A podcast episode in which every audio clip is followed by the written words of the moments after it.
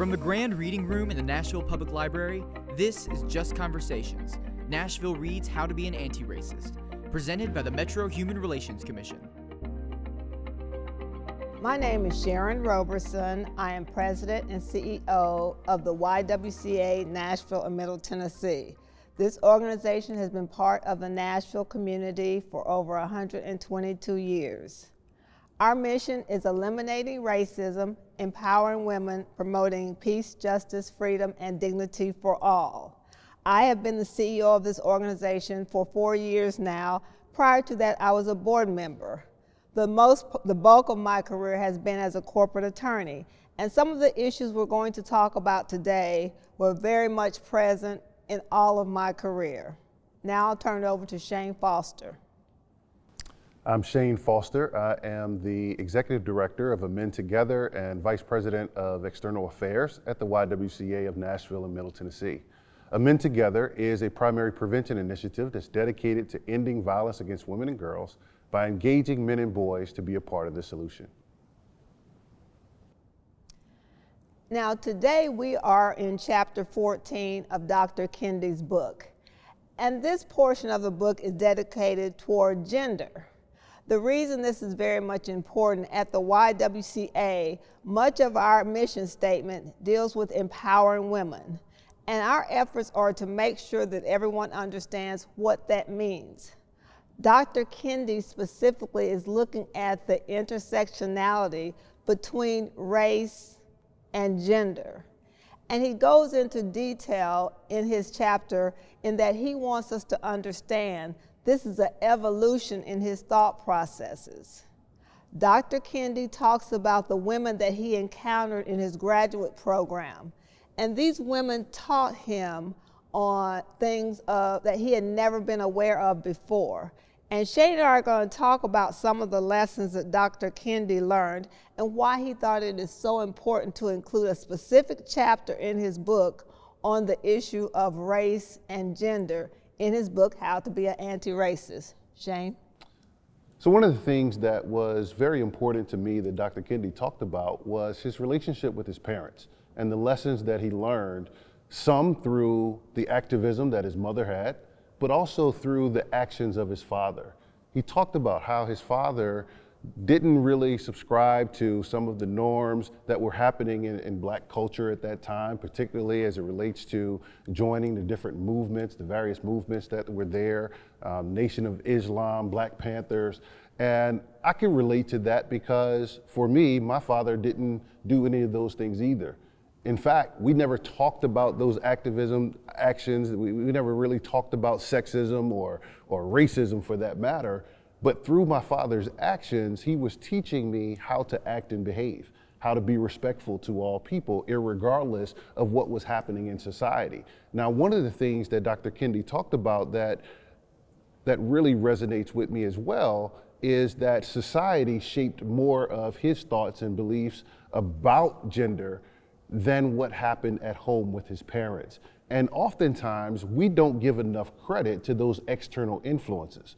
And then bringing that back to what's happening today in 2020, where individuals are spending more time on their phones and, and spending a lot of time with social media and, and the news and all of these things are really impacting your thoughts, your actions, your behaviors, uh, what you believe to be true, how you perceive each other.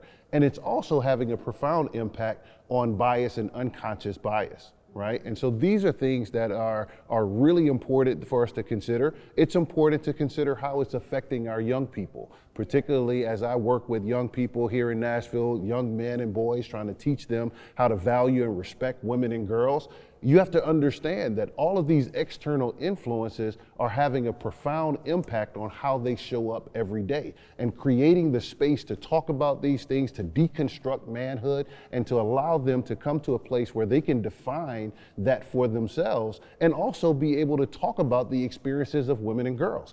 Uh, when I think about my experience, even at Vanderbilt University, just taking a women's studies class, I was the only male in that class.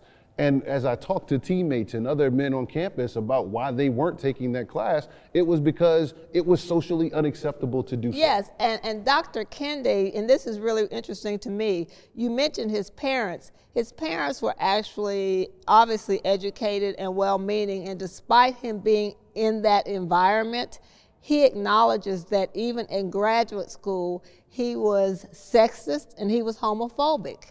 And he came to the conclusion that you cannot be an anti racist if you are sexist and homophobic. So, this environment, the culture that you grow up with, is so important in determining your outcomes. That's why it's very important to, like you say, deconstruct things and to see what makes this up uh, the scholar uh, Kimberlé Crenshaw came up with the concept of intersectionality. And what she hit upon was something that me, being black and female, really understood that there is a difference between being female and being black, and being black and female, being black and male, being white and female, white and male. Those are all differences in our society, and your experiences are shaped by that.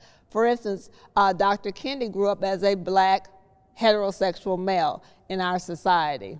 That those experiences shape him. I grew up as a black heterosexual female. Those experiences will shape me. And everyone's experiences are different. And it's the appreciation of those that could lead you to what I think is the outcome that we all want in our society of anti racism. And it's interesting to include that because people think of race, black, white, you know, we're both black, so you know it should all be good. But there's a difference between the black female experience and the black male experience. What and do you think about that? And it has a profound impact on how people see you and how you interact with others, particularly in the workplace. When I think about hiring, a lot of folks are doing diversity and inclusion work right now, and gender is high on the totem pole for that conversation. Because when we're thinking about hiring individuals, it's also to, important to consider the path it took for someone to sit into that seat when you think about the different leaders across Nashville, and, and, and so many female leaders are, are, are, really rising in the ranks within large corporations. It's a wonderful thing. It's a place we need to be, but it's also important to stop and think about what was happening over the course of these individuals' lives. What did they have to overcome? What barriers, what glass ceilings are there? And we still have a lot of room to grow when we think about the pay inequities that are happening, particularly as it relates to gender. This is what we're talking about, and this is what Dr. Kendi was alluding to in his book when he's talking about the fact that you cannot be anti racist without also being anti sexist.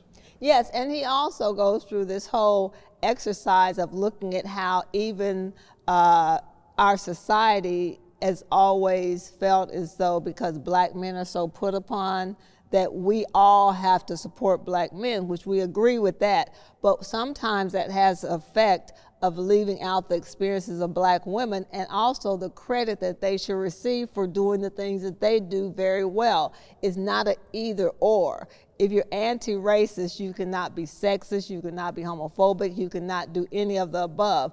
And the reason for that is because you want everyone to be lifted up. And lifting up the black man should not be at the expense of letting the black woman fall. And that's what he's talking about because that would just that would that would not be a win.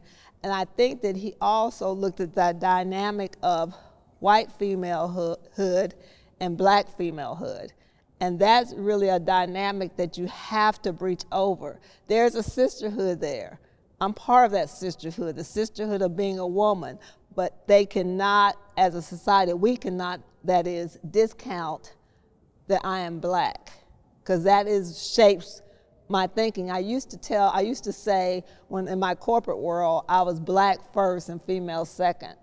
I always would say that because I felt as though when barriers opened up somewhat for females in the corporate world, they were much slower to open up for black.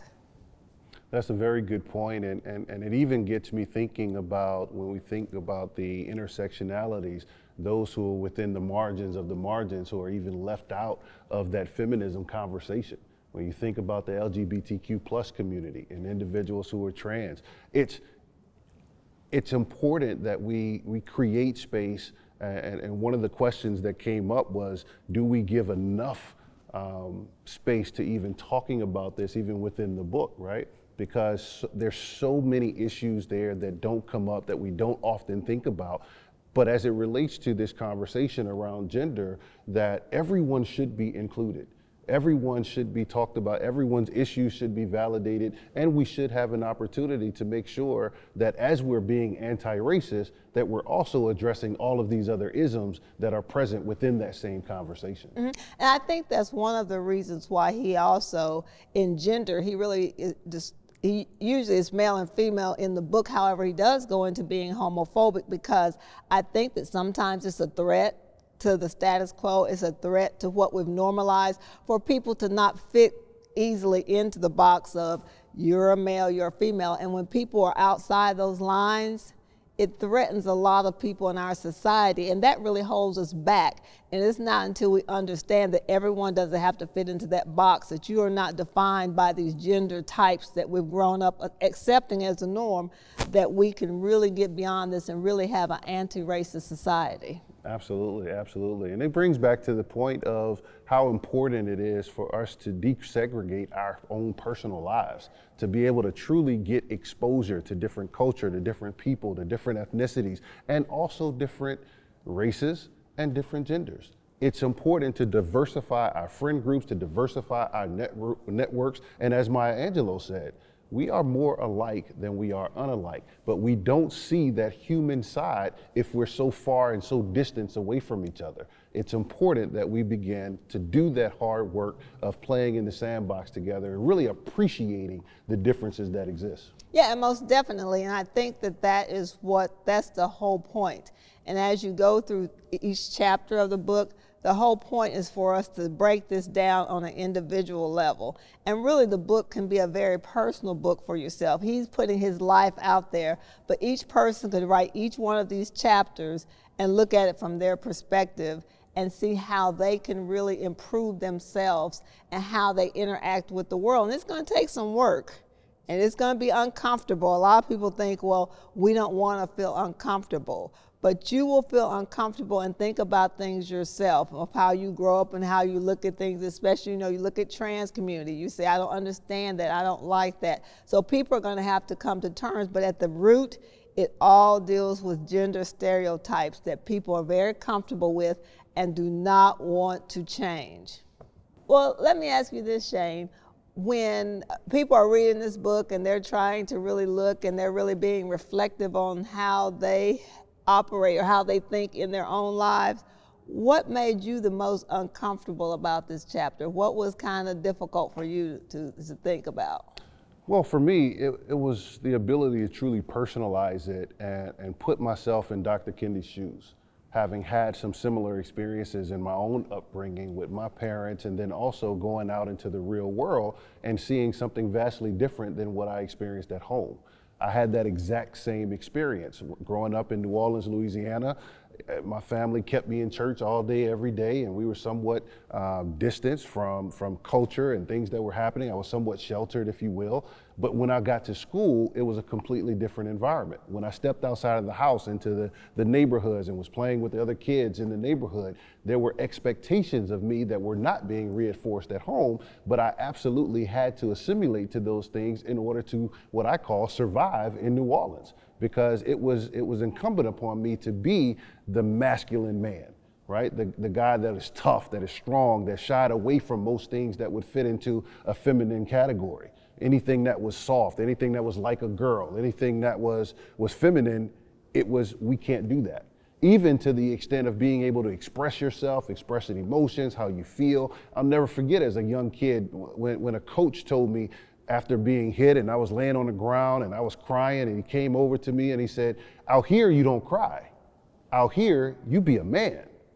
And that coach was, was, was really um, ingraining in me that manhood is everything that is different from women. If you're gonna be a man, you can't cry, you can't show any kind of emotions, you gotta be tough at all costs, you gotta be in control, all of these things. Things that you never hear associated with the girls. I never saw a coach go to a girl and say those same things. I never saw a teacher who, who, who had those same kind of expectations of the girls. And so that shapes kind of how you move throughout this world and even how you think about things. So I didn't begin to learn about sexism and, and, and, and homophobia and these kind of things until I got to college and took a women's studies class and was able to really see the impact of some of these isms, the impact of our culture, and how that was affecting uh, women and girls. And I even personalized that and started thinking about my mother and my sisters at home and, and the young lady I was dating and said, Is this your real experience? Because outside of that exposure, you don't know. Yeah, especially, and I would say when I was looking at it, one thing that where you really have to reflect, I reflect on the times when, as a female, other females were allowed to be softer than a black female. There's this level of you're expected to be very stoic, you're expected to be strong. Even when it comes to pain, you're supposed to have a higher pain threshold, you're supposed to be this tough person. And I think that one thing that I've even noticed, even in my work, uh, working at the Weaver Center, the, because black females are programmed often, even me who had a very privileged upbringing, you're programmed to be a little tougher because you don't get the same excuses of society. And so, because society doesn't give you that relief, you have to internalize and really take care and protect yourself. And so, I think that there's sometimes misunderstanding, even in our trauma informed work, that the reaction of a black female is different from the reaction of a white female. I've seen this even in little kids. You know, the crying, the upset, the I'm sad version of the of the female character is different from the I'm angry, I'm going to buck up. They come from the same place of trauma, but the reactions have a different effect on those that are caring for people. And what I'm specifically getting at is you have a black female that's a victim of domestic violence. She's grown up in very harsh circumstances. She's learned to be tough because that's survival. And the toughness is really almost more traditionally male like, uh, going for bad, as they say. I'm going to fight you, you're going to fight me. But they're both traumatized women from domestic violence. There's a white female, but she's learned to cry, look sad, be beaten down both are really have the same experiences externally of domestic violence. Both are in a lot of pain. But oftentimes, those who are well meaning in the social services area find the black female reaction as threatening and the white female reaction you need sympathy for and care for and love for and extra protection. And maybe that's the protection of our society. But I see the other, I see the pain on the other side because I'm a black female too. And so that's some of the things that you get into. And unless you get beyond that kind of dynamic, we can never really have an anti racist society.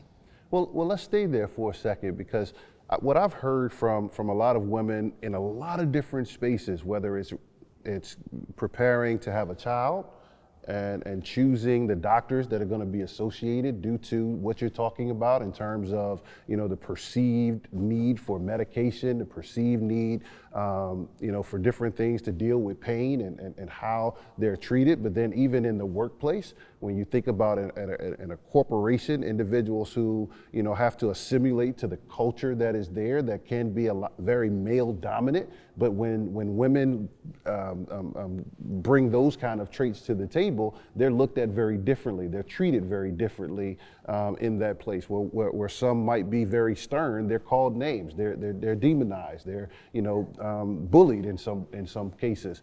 Talk a little bit about your experience in those spaces because I think it really brings out even a quote that's in the book that talks about the difference between you know women utilizing um, what they called um, tears right in, in that space but then also on the other side of it having, having men who are facing the highest level of persecution. Talk a little bit about yeah, that. Yeah, and I think I call it uh, weaponizing tears.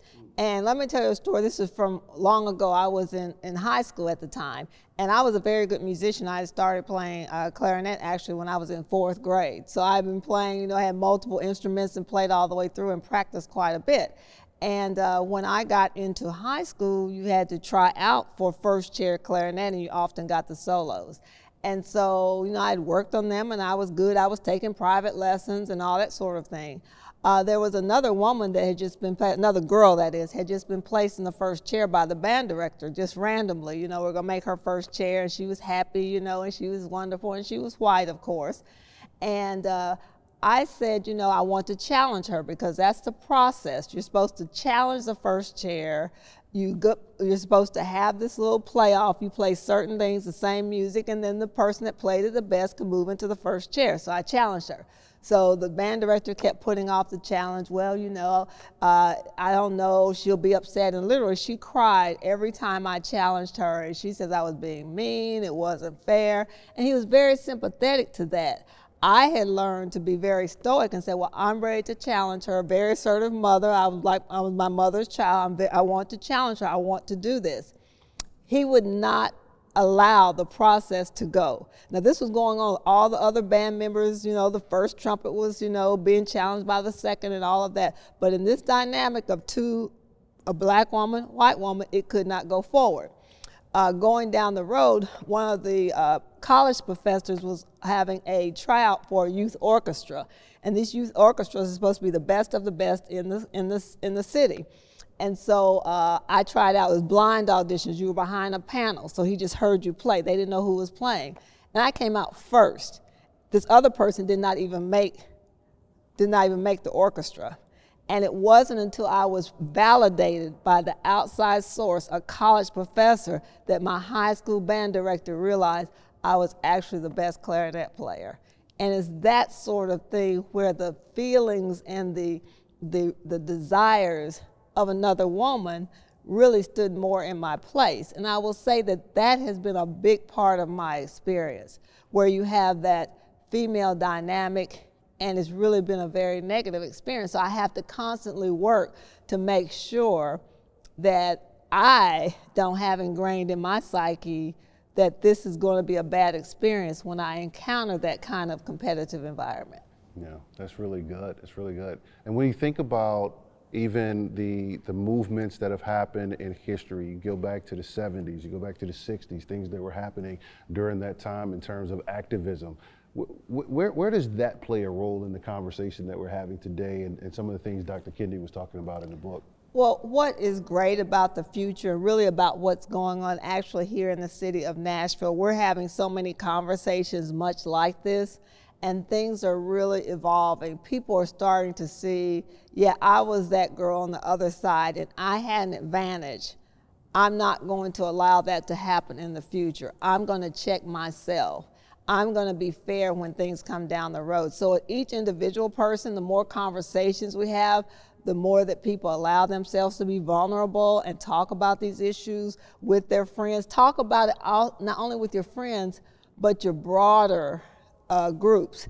Talk about it with people that are different from you. Have people that are different from you at the table and talk to them. I found that's been so fascinating in my life to have people with different backgrounds, different upbringings, whether they're from Belle Meade or North Nashville, or whether they've you know been an incarcerated person, a DV victim, you know, you know someone that's you know at, a billionaire. I love to bring different people to the table and talk about it. And on the issue of gender, now more than ever, women need to get together of different colors and different religions and different, you know, sexual orientations and have these discussions. Great, all right. As we as we wrap this conversation up, what what closing thoughts might you have in relation to the book, the conversation we've had today, and, and what might the listeners uh, need to hear? Just let this book be the starting point.